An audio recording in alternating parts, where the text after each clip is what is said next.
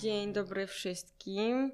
Z tej strony Jadwiga Klata, to jest możliwy podcast Jadwigi Klaty, a dzisiaj ze mną są Julia Kin i Andrzej Jurowski z kolektywu Bąbelki. Cześć. Cześć.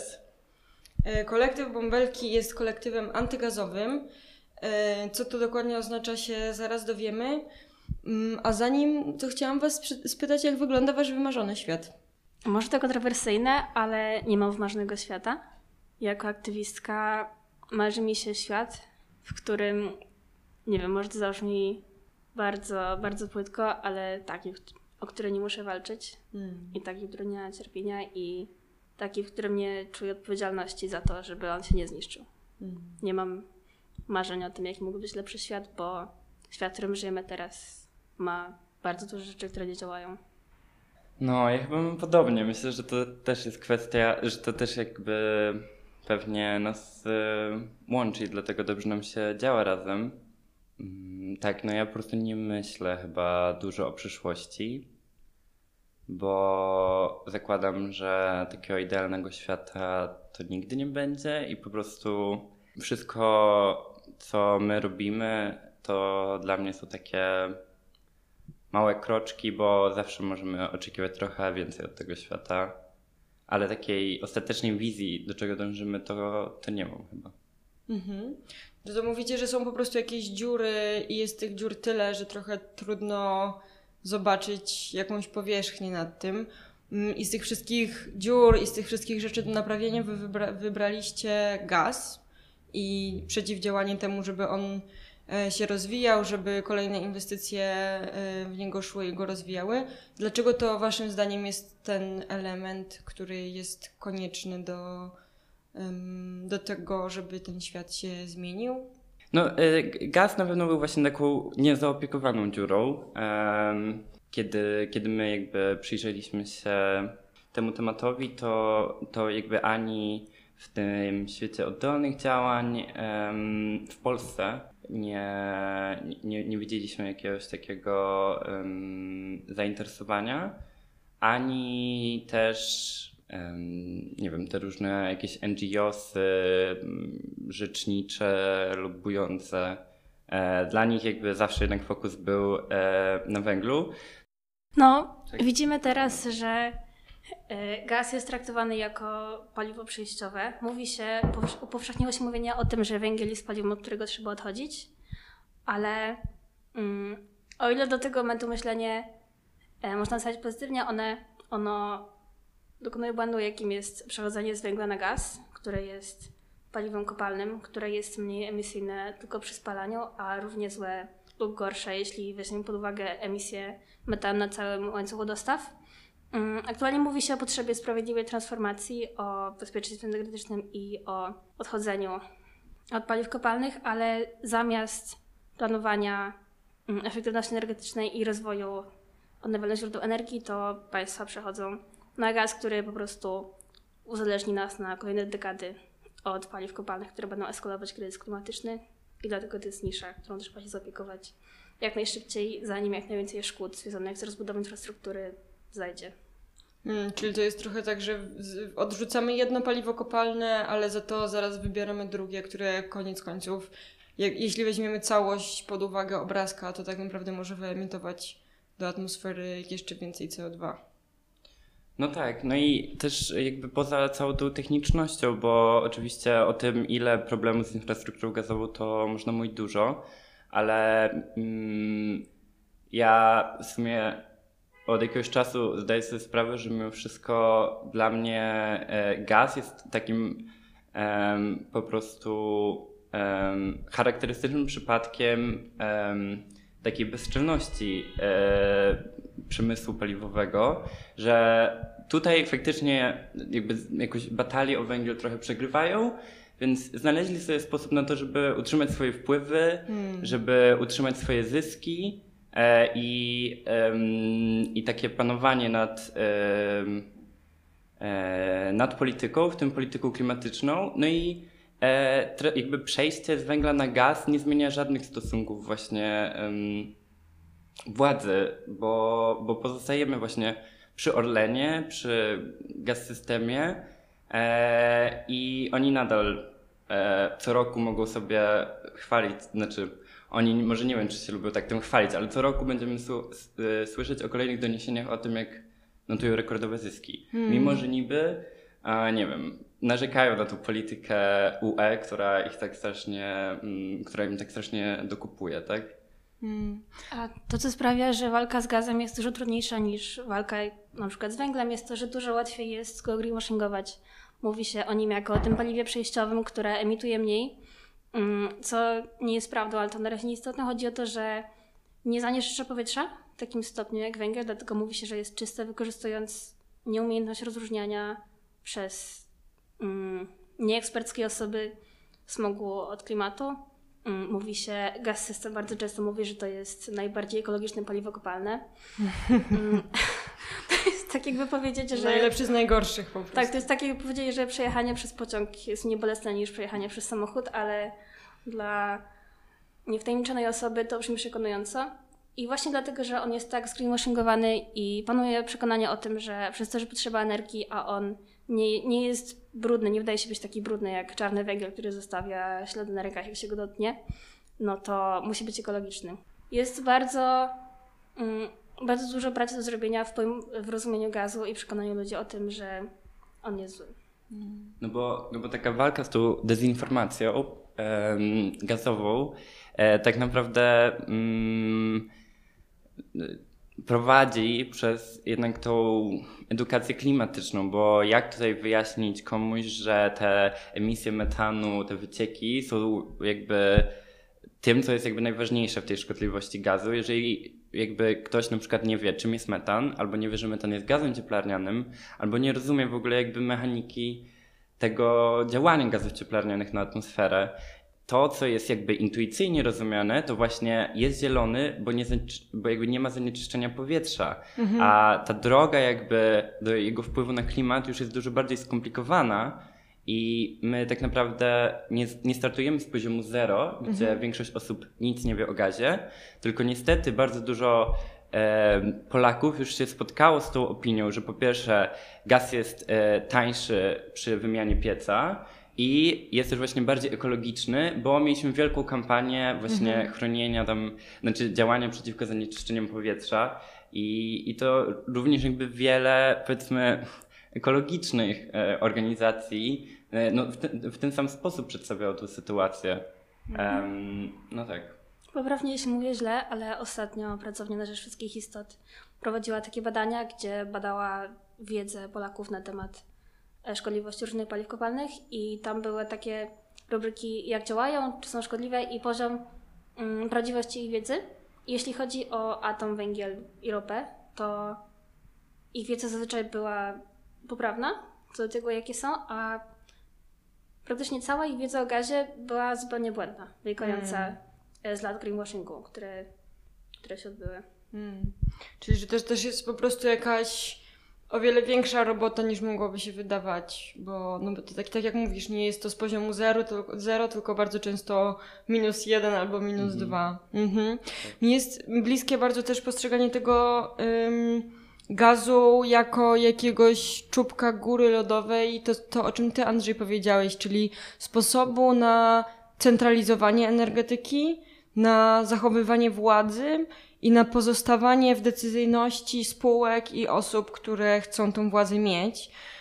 I tak sobie myślę, że wy jako kolektyw też między innymi przez to, że jesteście kolektywem, a nie jakąś inną formą, też mocno stawiacie na taką decentralizację i na, nie wiem, możliwość podejmowania decyzji, na działanie szybkie. E, Często wasze działania są związane z nieposłuszeństwem obywatelskim, z akcjami bezpośrednimi. Też wasza narracja jest em, bardzo odważna, tak bym ją określiła, często ostra. E, Nie boicie się wulgaryzmów, nie boicie się nażywa, nazywania rzeczy po imieniu. Chcecie trochę więcej o tym opowiedzieć? Dlaczego kolektyw i, i dlaczego jakby w ten sposób też działacie? E, I tutaj może od razu em, jakoś gdzieś was nakieruję, że interesuje mnie też po prostu wasza historia jako osób, które zaczynały w młodzieżowym strajku klimatycznym, który przynajmniej mm, na początku swojej działalności był jednak znany z tego, że bardzo starał się być ruchem apartyjnym, ruchem dla wszystkich, ruchem, który nie używa takiej ostrej narracji, tylko gdzieś tam y, bardzo ostrożnie wypowiada się w niektórych tematach. Y, no i właśnie był dużym ruchem, a nie mm, kilkuosobowym kolektywem. No, młodzieżowy strajk klimatyczny na pewno był zrywem jakimś masowym, powstaniem przeciwko, em, przeciwko strachowi przed katastrofą klimatyczną, do której prowadzono nas politycy, był właśnie przejawem buntu i takim wołaniem o pomoc do osób u władzy, które rzeczywiście mogą coś z tym zrobić. I jego rolą było zaalarmowanie społeczeństwa o tym, co się dzieje i taka fala protestów przetoczyła się, toczyła się przez dwa lata po całym świecie. E, Ale jego rola na tym się skończyła. On tak naprawdę on nie służy do tego, żeby zajmować się klimatem i jego szczegółowymi zagadnieniami na poziomie eksperckim, ani na poziomie takim, żeby wywołać zakłócenia i nie doprowadzać do konkretnych szkód, tylko właśnie jest takim paras parasolowym miejscem, który e, zmusił dyskurs publiczny do mówienia o klimacie. Mm. No i, no i wiele osób jednak naprowadził na jakieś e, takie oddolne działania, więc myślę, że jego olbrzymią siłą, trochę jak z mm, strajkiem kobiet, była jakaś em, demistyfikacja dla wielu młodych osób takiego działania społecznego właśnie w tej oddolnej formie. Że łatwiej po prostu się było zaangażować już mając doświadczenie takie? No tak, no myślę, że my nie bylibyśmy w tym miejscu, w którym jesteśmy teraz, gdyby nie MSK. Absolutnie nie. A chcecie powiedzieć trochę właśnie też o swoich jakichś działaniach, akcjach, bo ja tylko tak powiedziałam, okej, tam działania bezpośrednie, nieposłuszeństwo obywatelskie, ale myślę, że część osób słuchających mogła się jeszcze z wami nie spotkać e, i nie wiedzieć, co robiliście i dlaczego. Em, no tak, e, my e, w dużej mierze skupiamy, skupialiśmy się do tej pory na em, takich działaniach komunikacyjnych, ale w, staramy się, żeby one jednak były w takiej em, innowacyjnej formie. Takim chyba naszym, powiedzmy, naszą taką popisową akcją, to znaczy taką, e, te, te, te, taką taktyką, z którą dużo osób nas kojarzy, to jest ad-hacking, e, czyli e, takie zmienianie albo podmienianie reklam w przestrzeni publicznej.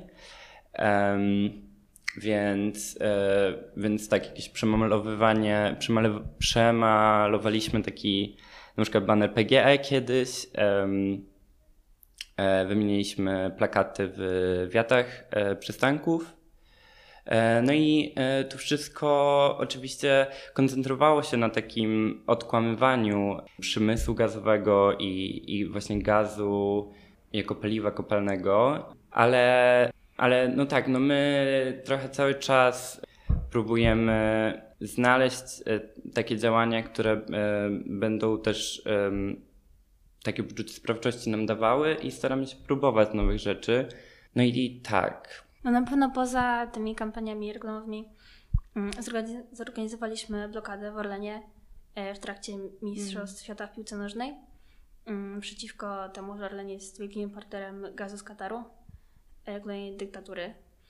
Mm, Oprócz tego wspieramy też e, międzynarodowe porozumienia antygazowe. E, byliśmy na tegorocznej mobilizacji Endegalande przeciwko właściwie zeszłorocznie już. Zeszło, tak, to prawda, przeciwko Mm. z, e, LNG i blokady portu Hamburgu. A powiecie o waszym spotkaniu z Jerzym Buskiem? To możesz Okej, no ja mogę powiedzieć. Em, no tak, no, no jakby nam e, Jerzy Buzek em, jakoś na horyzont wpadł bardzo wcześnie, bo on jest takim czołowym em, zwolennikiem gazu kopalnego właśnie jako takiego jego językiem paliwa przejściowego e, w drodze do tam gospodarki niskoemisyjnej. E, no, więc e, jakby on jest europosłem w tej chwili, no jestem byłym premierem i w Mhm. ogóle, ale on zyskał sobie takie bardzo duże poważanie w tych e, sferach europejskich i e, nadal ma bardzo duży wpływ też na tą politykę krajową. E, jest takim autorytetem, jeśli chodzi o kwestie energetyczne. No i wobec tego tro, trochę ze względu na niego też wszelkie jakieś głosy sprzeciwu, jeśli chodzi o właśnie włączanie gazu kopalnego w politykę klimatyczną, raczej ze strony polskich europosłów są uciszane. E, No, był taki słynny na przykład list przed głosowaniem w Europarlamencie dotyczącym poprawnie Julka taksonomii, e, gdzie e, albo listy PCI. Już, e, no ale to są takie bardzo specyficzne rzeczy, nieważne. W każdym razie no, prawie cała delegacja polska, niezależnie jakby taki konsensus powiedzmy międzypartyjny, słynny popis, ale akurat w tym przypadku popis SLD, e, tam e, chyba poza dwoma posłami e, z Polski cała reszta e, podpisała się pod takim listem do Komisji Europejskiej, e, że z perspektywy Polski kluczowe jest włączenie gazu kopalnego e, i, i jakby zaliczenie go do grona zielonych źródeł energii. No to chyba było przed taksonomią, Mhm, bo pamiętam, że tam też było o, at- o atomie też była ta rozmowa. Właśnie włączono atom i gaz jako zrównoważone paliwa do taksonomii.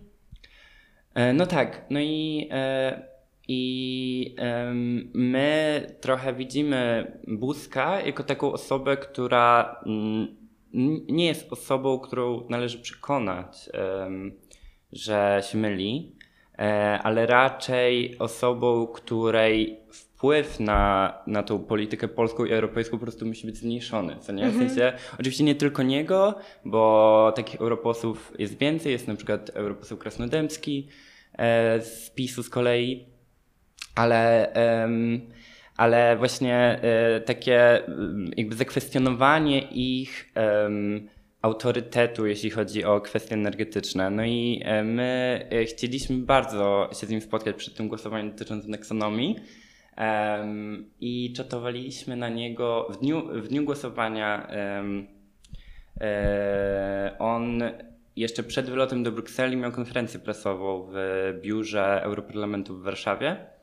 No i e, spędziliśmy tam półtorej czy dwie godziny. E, w ogóle próbowaliśmy dostać się na tą, e, na tą konferencję, nie wpuszczono nas. Potem staliśmy pod wyjściem, licząc, że będzie wychodził.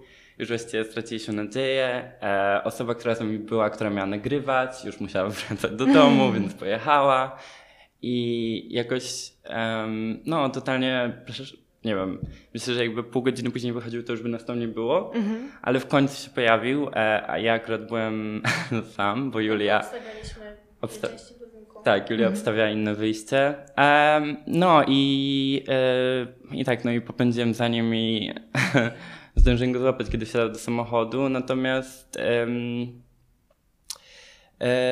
no, natomiast myślę, że cała jakby sceneria, to, że on już był w samochodzie i, e, i też, że e, no, bardzo szybko zorientował się, kim jestem i jakby jakie są moje intencje, e, też spowodowały, że nie, nie zatrzymał się, żeby porozmawiać, tylko, tylko odjechał.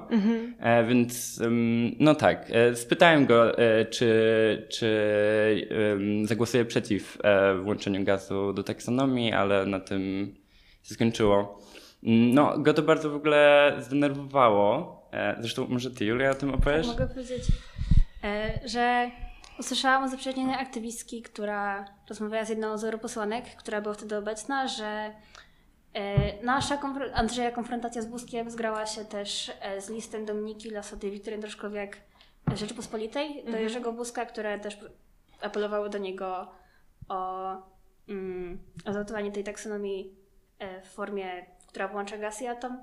Mm, I on podobno wygłosił takie bardzo ogniste, nienawistne przemówienie, e, w którym właśnie mówił, jaka to młodzież e, je, jest pyskata i okropna i że ona na czymś nie zna i przeszkadza mu w pracy. I, I że to podobno wprowadziło wielki popuch na sali. Mm. Mm. No i jeśli chodzi o coś, co możemy zrobić, żeby zmniejszyć jego wpływ, no to pewnie zirytować go tak bardzo, aż ludzie przestaną go traktować poważnie, jeżeli wiemy, że ma Mm. skłonności do takiej wybuchowości. A czasami też sobie myślę, co by było, gdybyśmy usiedli przed jego samochodem i gdyby nie dojechał na lot i gdyby nie dojechał na głosowanie, co by było. Czy może wynik głosowania byłby inny. A to może przy następnej konfrontacji się uda.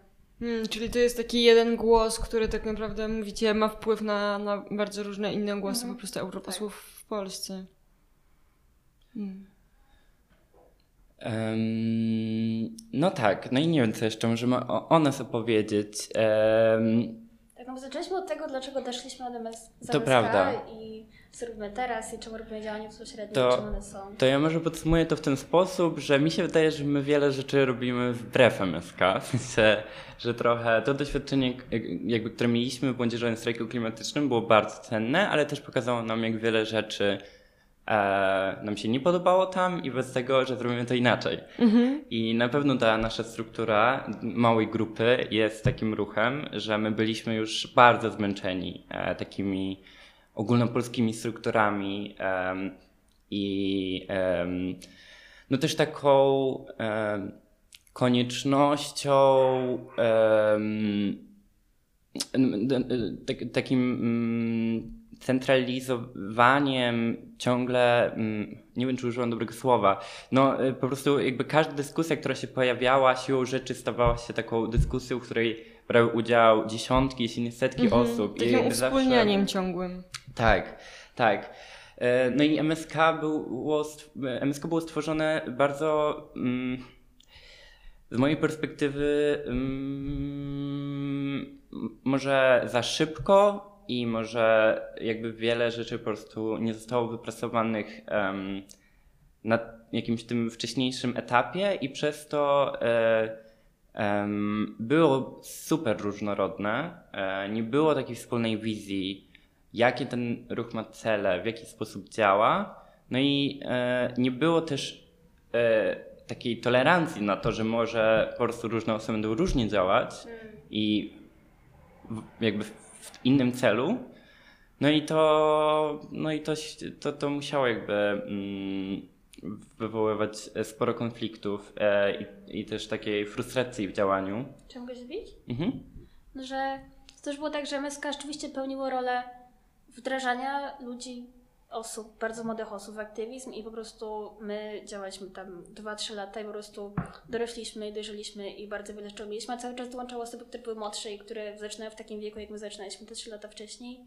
I one miały właśnie, nie wiedziały dużo i trzeba było ich dużo uczyć i cały czas trzeba było równać poziom do tych osób, które, co jest, było zupełnie normalne przez to, że płynęły w aktywizmie, były zielone i trochę nieporadne i tak naprawdę pełniliśmy rolę takich trenerów, nadzorców. I to nie było coś, co działało, ani nie prowadziło do niczego. I ruch, który, z którego odchodziło dużo doświadczonych osób, a zostawało dużo takich, które mało wiedziały, mm, właśnie już do niczego nie prowadził, a koniec końców robił tylko pracę wewnętrzną, która miała zapewniać dobrostan i ewentualnie pomagać tym doświadczonym osobom, a brakowało przekazywania wiedzy i możliwości podtrzymywania tego ruchu dalej. Może dlatego ten ruch miał e, tak skutecznie jakby wprowadzał nowe osoby w aktywizm, bo jakby my, jakby ja czuję, że naprawdę e, to jakby było bardzo duże zadanie, ale takie, z którego chyba się wywiązywaliśmy jakoś. No tylko to powodowało, że ciężko było myśleć właśnie o takim no, działaniu w perspektywie jakiegoś dłuższego czasu, tak? No tak, bo... takim strategicznym, którego dużo robicie. No bo jak ja słyszę, że macie zmapowaną osobę, która odpowiada za rozprzestrzenianie gazu w Unii Europejskiej i właśnie w jaki sposób ją targetujecie, jak macie zmapowane spółki i firmy, które uzależniają polską gospodarkę od gazu i je targetujecie, no to jest tam bardzo dużo takiej myśli strategicznej, która pewnie by się nie wydarzyło w momencie, w którym musiałaby być uwspólniona z setkami osób. Ja myślę, że to jest mm, no, jakby ciekawa bardzo rozmowa też pod względem tego, że po prostu te pierwsze ruchy klimatyczne w Polsce, czy MSK, czy w moim przypadku Extinction Rebellion, to były takie pola doświadczalne i w których można było zobaczyć po prostu, co się sprawdza, a co się nie sprawdza. I że też ym, taki trend globalny z tego, co też słucham, jak ludzie właśnie na przykład z Extinction Rebellion w Wielkiej Brytanii się wypowiadają o tym, czego się nauczyli, no jest też taki, że nie wszystko zawsze da się uwspólnić i też taka struktura, która albo jest mniejsza, albo jest ym, bazowana na jakimś zaufaniu i delegowaniu konkretnych decyzji, albo konkretnych zadań, albo konkretnych pól jakiejś strategii do mniejszych grup osób, ym, jest jakby widać teraz, że jest pewnie bardziej, bardziej skuteczna. No właśnie, dlatego jako bąbelki przyjęliśmy strategię e, walki przeciwko gazowi poprzez zakłócenie i jego delegitymizację. Chcemy co sprawi, żeby osoby, które są bezpośrednio odpowiedzialne za niego, które odnoszą największe zyski, żeby umożliwić im pracę i zapewnić im jak największe szkody, bo wszelkie, Uniemożliwić im pracę? Mhm. wszelkie działania legalne i wewnątrzsystemowe tak naprawdę tylko, tylko to wspierają i są tak rozciągnięte w czasie, że na pewno nie, nie zdążylibyśmy taką instytucjonalną drogą mm, powstrzymać rozprzestrzeniania się infrastruktury gazowej e, przed tym, jak temperatura podniosłaby się o kolejne, o kolejne stopnie. Więc to, to jest droga, którą widzimy, że musimy iść. Musimy iść drogą zakłócenia organizowania społecznościowego. No, ja myślę, że zgadzam się z tym, co e, wy mówicie, ale też em, jakby ja jestem bardzo zadowolony z e, jakiegoś właśnie takiego bardziej strategicznego, perspektywicznego podejścia bąbelków, ale mam głęboką nadzieję i jakby moja głowa często pracuje na jakichś takich falach tego e, jednak czy znaczy, że ta strategia musi być jakby, e, musi działać na jakby większej liczbie osób niż tylko cztery, co nie? Więc e, oczywiście to jest bardzo cenne i nie wyobrażam sobie działać w bąbelkach bez takiej strategii, ale na pewno nie chciałbym, żebyśmy osiedli jakoś na laurach w tym i jakby, no my często rozmawiamy o tym, jak dzielić się tą strategią, jak em, właśnie może, można mm, koordynować większe e, rzesze osób i nie zatracać e, takiej, em, takiego fokusu, no nie, na, mm, przyna- przynajmniej jakby na najważniejszych elementach. No, więc takie skalowanie to jest jeszcze oczywiście jakieś jedno, jakiś kolejny wielki projekt, który mm, myślę, że wiele osób w ruchu klimatycznym musi mieć na uwadze. No tak, no to jest cała nasza robota w ruchu Solidarności Klimatycznej, czyli jak to zrobić, żeby działać strategicznie i skutecznie mm, i podejmować prędko decyzje, a z drugiej strony być ruchem dostępnym dla każdego i w, na którymś etapie masowym. Mhm. Więc tutaj I feel you.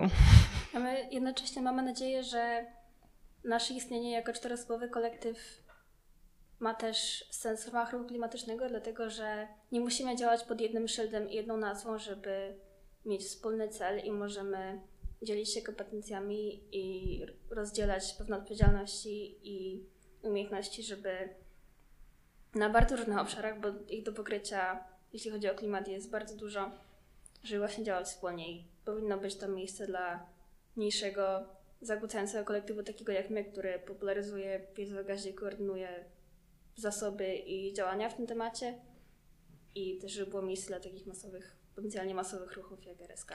No bo my jakby, ja myślę, że my nie moglibyśmy e, jakby z takim spokojem. E, też jakby w e, realiach, w których nie ma e, grup, ruchów, które mają takie, które em, które jakby są właśnie takie otwarte i masowe, co nie? Bo mimo, że jakby my działamy tylko we, czwór- we czwórkę, no może będzie nas trochę więcej kiedyś, ale na pewno nigdy nie będziemy masowym mm, kolektywem, to mm, jakby my wszyscy w Bumberkach wierzymy w takie people power i, i jakby mamy świadomość, że potrzebujemy masowych działań, jeśli chodzi o kryzys klimatyczny. I, I dlatego jakby myślimy o ruchu klimatycznym zawsze jednak jako o tej sumie wszystkiego, co się, co się dzieje. I no, nigdy nie będziemy aspirować do tego, żeby mm, działać w próżni, tak bez innych. Mhm. A to może em, powiecie o tym, em, jakie widzicie potrzeby i co waszym zdaniem powinno się wydarzyć na tej scenie ruchów klimatycznych w Polsce, czy może na świecie, żebyśmy razem działali jakoś skuteczniej i, i żeby te mm, skutki kryzysu klimatycznego mitygować albo zmniejszać. No, em, no y, w, ogóle jakby my sporo, w sensie nie jesteśmy jakimiś e, wielkimi mędrcami, tylko jednak sporo się inspirujemy innymi Mhm. e, i takie ruchy w stronę mm, szukania rozwiązań na taką koordynację ruchów, e, no to akurat do nas przyszły z Klimaximo, takiego portugalskiego ruchu klimatycznego. I wydaje mi się, że oni, e, jakby w mojej interpretacji, to co oni mówią, to że przede wszystkim musimy uwspólnić jakąś swoją teorię zmiany, bo em, niezależnie czy będziemy jakoś dzielić się według tematów, według obszarów działań, e, według e, nie wiem, jakiegoś geograficznego zasięgu, właśnie rodzaju struktur, czy tego, jakie, jakby jakieś takie, mm, w czym jesteśmy najlepsi, czy w i- jakichś masowych działaniach, czy takich komunikacyjnych, czy właśnie zakłócających, to e, jeżeli jakby nie mamy wspólnego wyobrażenia tego, jak zwyciężymy, to będziemy działać właśnie na wszelkie jakby w, w bardzo różnych kierunkach, które mogą jakby, które nie będą pracować razem, tak, na, na sukces tego ruchu. No i wierzymy, że taka wspólniona teoria zmiany, e, w której różne ruchy dzieliłyby różne kompetencje, musi być przede wszystkim rewolucyjna. Musimy doprowadzić przez zmasowane, e, kreatywne, często kontrowersyjne, zakłócające działanie do tego, żeby system kapitalizmu i paliw kopalnych nie, nie miał racji bytu. I nie doprowadzimy do tego drogą instytucjonalną, dlatego musimy wspólnie organizując się oddolnie do tego doprowadzić. Rewolucyjna przede wszystkim dlatego, że mm, skala jakby tego, co musi się zmienić e, w Polsce i, i oczywiście na świecie, mm, w połączeniu jakby z tym krótkim terminem, z, jakim się mierzymy, e, po prostu nasuwa tylko skojarzenia z rewolucją, bo, bo jakby tak duża zmiana społeczna nie następuje w. mm, Jakby nie znamy takich przypadków z historii, gdzie tak duża zmiana społeczna następuje w przeciągu dekady. E, I i t- czym jest ta rewolucja, to jest oczywiście dużo trudniejsze pytanie, bo e, i, i my też jakby nie mamy e, jakoś super wyobrażone. to, to jest jakby praca do odbycia przez, przez ten ruch, myślę, w jaki sposób ta, ta rewolucja zajdzie. Natomiast wiemy, że to, co się musi wydarzyć, to totalna reorganizacja em, takiej relacji władzy i, i stosunków gospodarczych e, i też e, relacji z wszystkim, co na- po pierwsze jakby międzyludzkich, ale też ze wszystkim, co nieludzkie.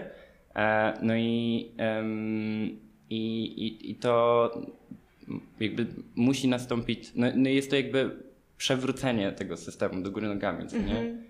Em, No kurde, ja tutaj siedzę i się po prostu cieszę i, i przebieram nóżkami, bo Andrzej właśnie w jednym e, po prostu zdaniu podsumował też postulaty ruchu Solidarności Klimatycznej, w którym działam, czyli zmiana systemu politycznego, zmiana systemu gospodarczego i solidarność ponad granicami, też międzygatunkowa.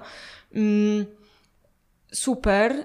Y, Zastanawiam się jeszcze, czy możecie jakoś prosto wytłumaczyć, co to jest teoria zmiany, bo myślę, że część osób, która nas słucha, może nie znać tego pojęcia. Mm, No, teoria zmiany to próba odpowiedzenia na pytanie, mm, co to, co to znaczy, że mm, właśnie mm, zmienimy system, tak? Jak to, jak to ma się odbyć? No bo my używamy właśnie tego słowa rewolucja, ale przecież no, no, znamy jakby takie formy, powiedzmy, oddziaływania społecznego, jak jakiś jak jakieś takie reformy, powiedzmy takim przykładem em, może być e, ojejku e, mam jakąś pustkę w głowie. No takim przykładem em, może być na przykład e, takim przykładem może na przykład mm, takie, takie, takie działania em, lobbingowe, e, takie, mm, taka zmiana, która odbywa się metodą małych kroczków. E, czyli e, to nie jest, jak, nie wiem, powiedzmy, ta propozycja ustawy albo ta decyzja polityczna. To nie jest jakby wszystko, czego chcieliśmy, ale ona nas przesuwa trochę do przodu i otwiera pole możliwości na kolejne przesuwanie em, tego systemu jakby w odpowiednim kierunku. Może być też tak, że na przykład wyobrażamy sobie, że ta zmiana mm, przyjdzie jakoś z, z, mm, z, spoza systemu, czyli Mhm. możemy jakby wycofać się trochę z tego, co się dzieje w, e, w dyskursie publicznym, w polityce i, i tworzyć jakby totalną alternatywę wobec tego. No a, e, a jakby teoria zmiany, którą my proponujemy, no to jest jednak e, działanie w ramach tego systemu, ale licząc, że jesteśmy w stanie nie metodą małych kroczków, ale bardzo y, jakby dalekiego skoku em, z- zmienić ten system. Mhm. Ja też sobie myślę, że są takie osoby, które mają, których teoria zmiany je, opiera się na tym, że na przykład korporacje zmienią świat przez wprowadzanie nowych produktów i innowacji, albo że Elon Musk z Billem Gatesem nas uratują z jakimś, jakiś taki technooptymizm też mi się przypomina, że to jest jakby to, co ja widzę, że mogło, że, że doprowadzi do jakiejś zmiany, no i to dla wielu ludzi mam wrażenie wcale nie są ruchy społeczne, a my tutaj już się zagłębiamy, co nawet wewnątrz ruchów społecznych e, jest jakimś takim doprecyzowaniem tego, jak widzimy, że świat się, świat się zmieni. Fajnie. No dobra, to może powiedzcie jeszcze o tym, y, co ostatnio zrobiliście. Rozmawiamy jakoś w połowie lutego i ym, opublikowaliście ostatnio w swoich mediach społecznościowych y, przerażające zdjęcia powycinanych drzew. Y, a na pniach tych drzew y, napisane było to my, gaz system. Tak. O co chodzi? Chodzi o to, że Gaz System buduje aktualnie na północy Warszawy wielki gazociąg, gazociąg warszawski, który mm, w niektórych miejscach podłącza gaz do już istniejących domów, a w niektórych miejscach jest, jest podłączony tylko do bardziej scentralizowanych punktów, właśnie przeciwpłownie elektrowni e, i jest przygotowany na powstanie nowych osiedli deweloperskich, których aktualnie jest bardzo dużo.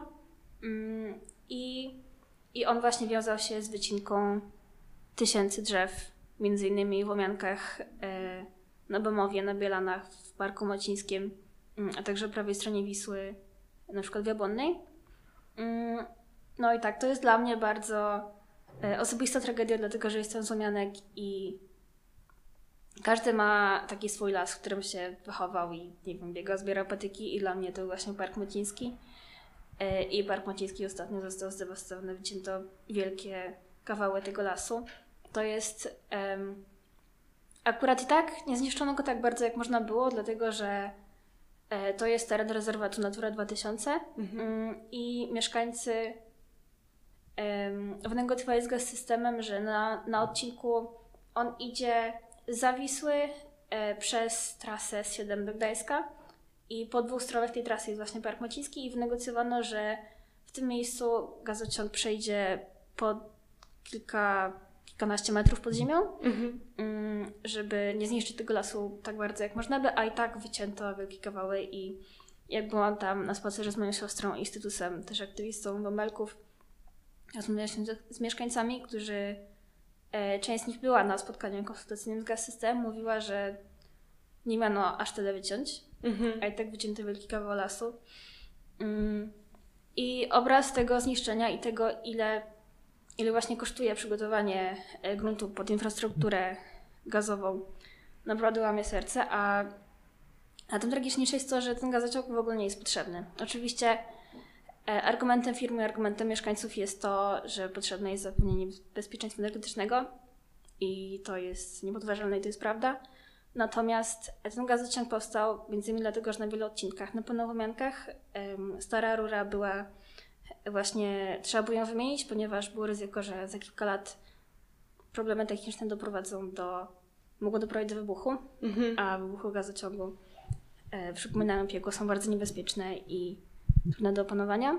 Mm, No i ten gazociąg, budowa zaczyna się już teraz, ale on tak naprawdę będzie w użyciu dopiero za kilka lat.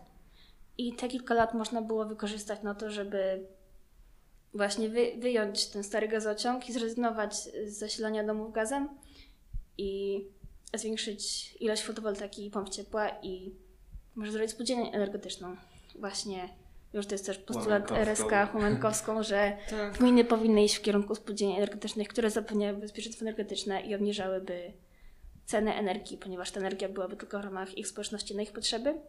Mm, No ale to się nie wydarzyło i Łomianki i reszta podwarszawskich gmin po prostu wpadła w pułapkę gazową, kiedy zainstalowano nową infrastrukturę, która będzie teraz służyć, ona jest przygotowana do służenia na dziesiątki lat Mhm. i po prostu przez te dziesiątki lat, o ile nie zostanie zmontowana wcześniej, to po prostu będzie uzależniać dalej Łomianki i inne gminy od gazu. Tak, Mm, od, od i- drogiej energii, która Tak, będzie to jest- sterowana znowu To jest centralnie. właśnie wielki problem nowo powstającej infrastruktury gazowej, której jest tak strasznie dużo. Teraz buduje się masę gazociągów i terminali LNG, czyli miejsc, gdzie importuje albo eksportuje się skroplony gaz.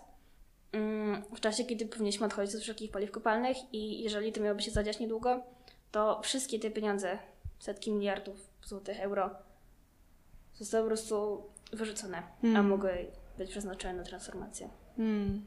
Okej.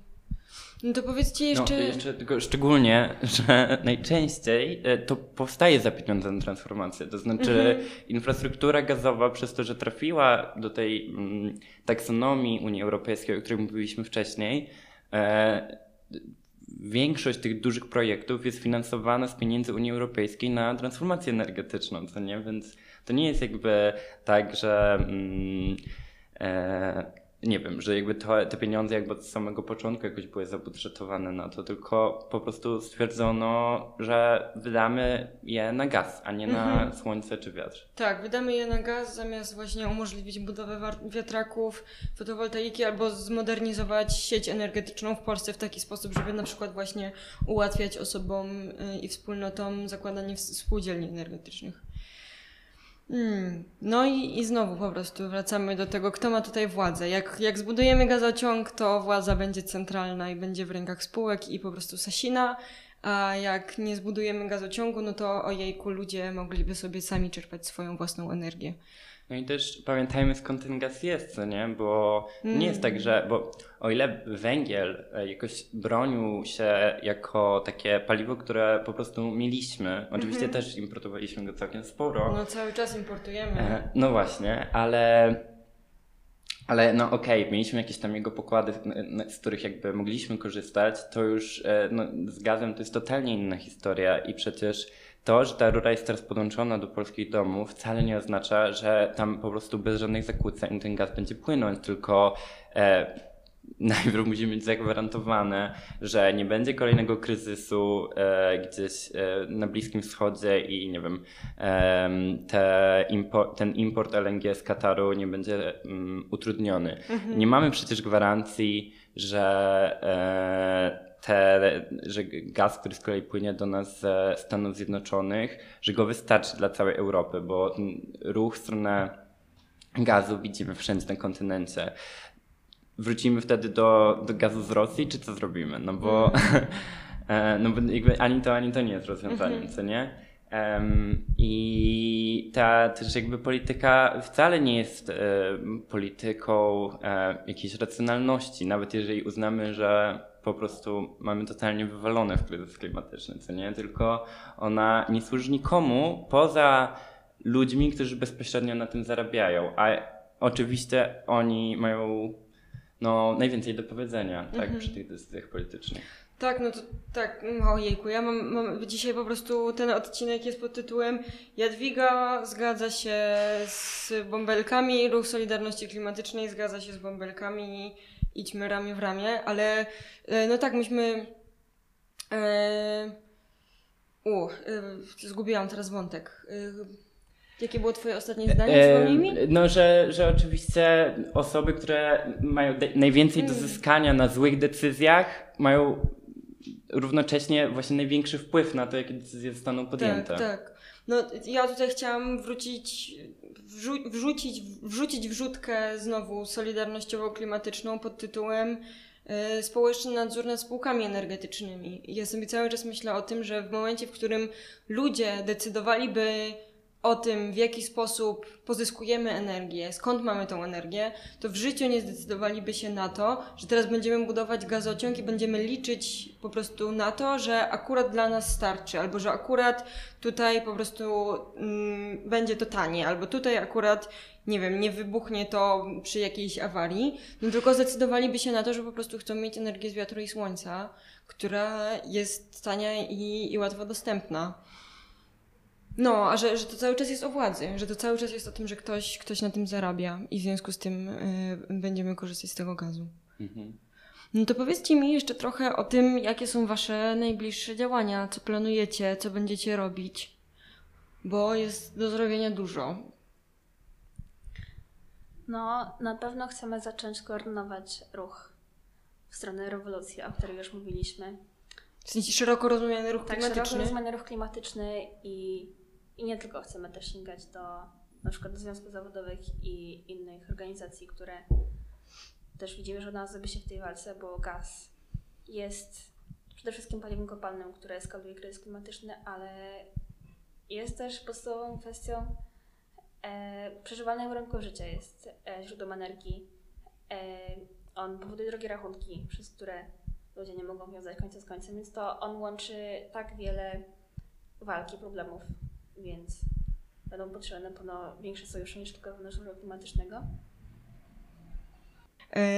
I chyba z tym będziemy kończyć. Dziękuję Wam bardzo za to. Mam nadzieję, że część osób została zachęcona do tego, żeby dołączyć do jakichś działań albo się zainteresować bardziej gazem em, i, i, i, i zgłębiać jakoś dalej temat. Em, Wy chcecie z czymś zostawić, osoby słuchające? No pewnie, jesteśmy Bąbelki Kolektyw, możecie nas znaleźć na Instagramie i Twitterze i jebać gaz. Pa, pa.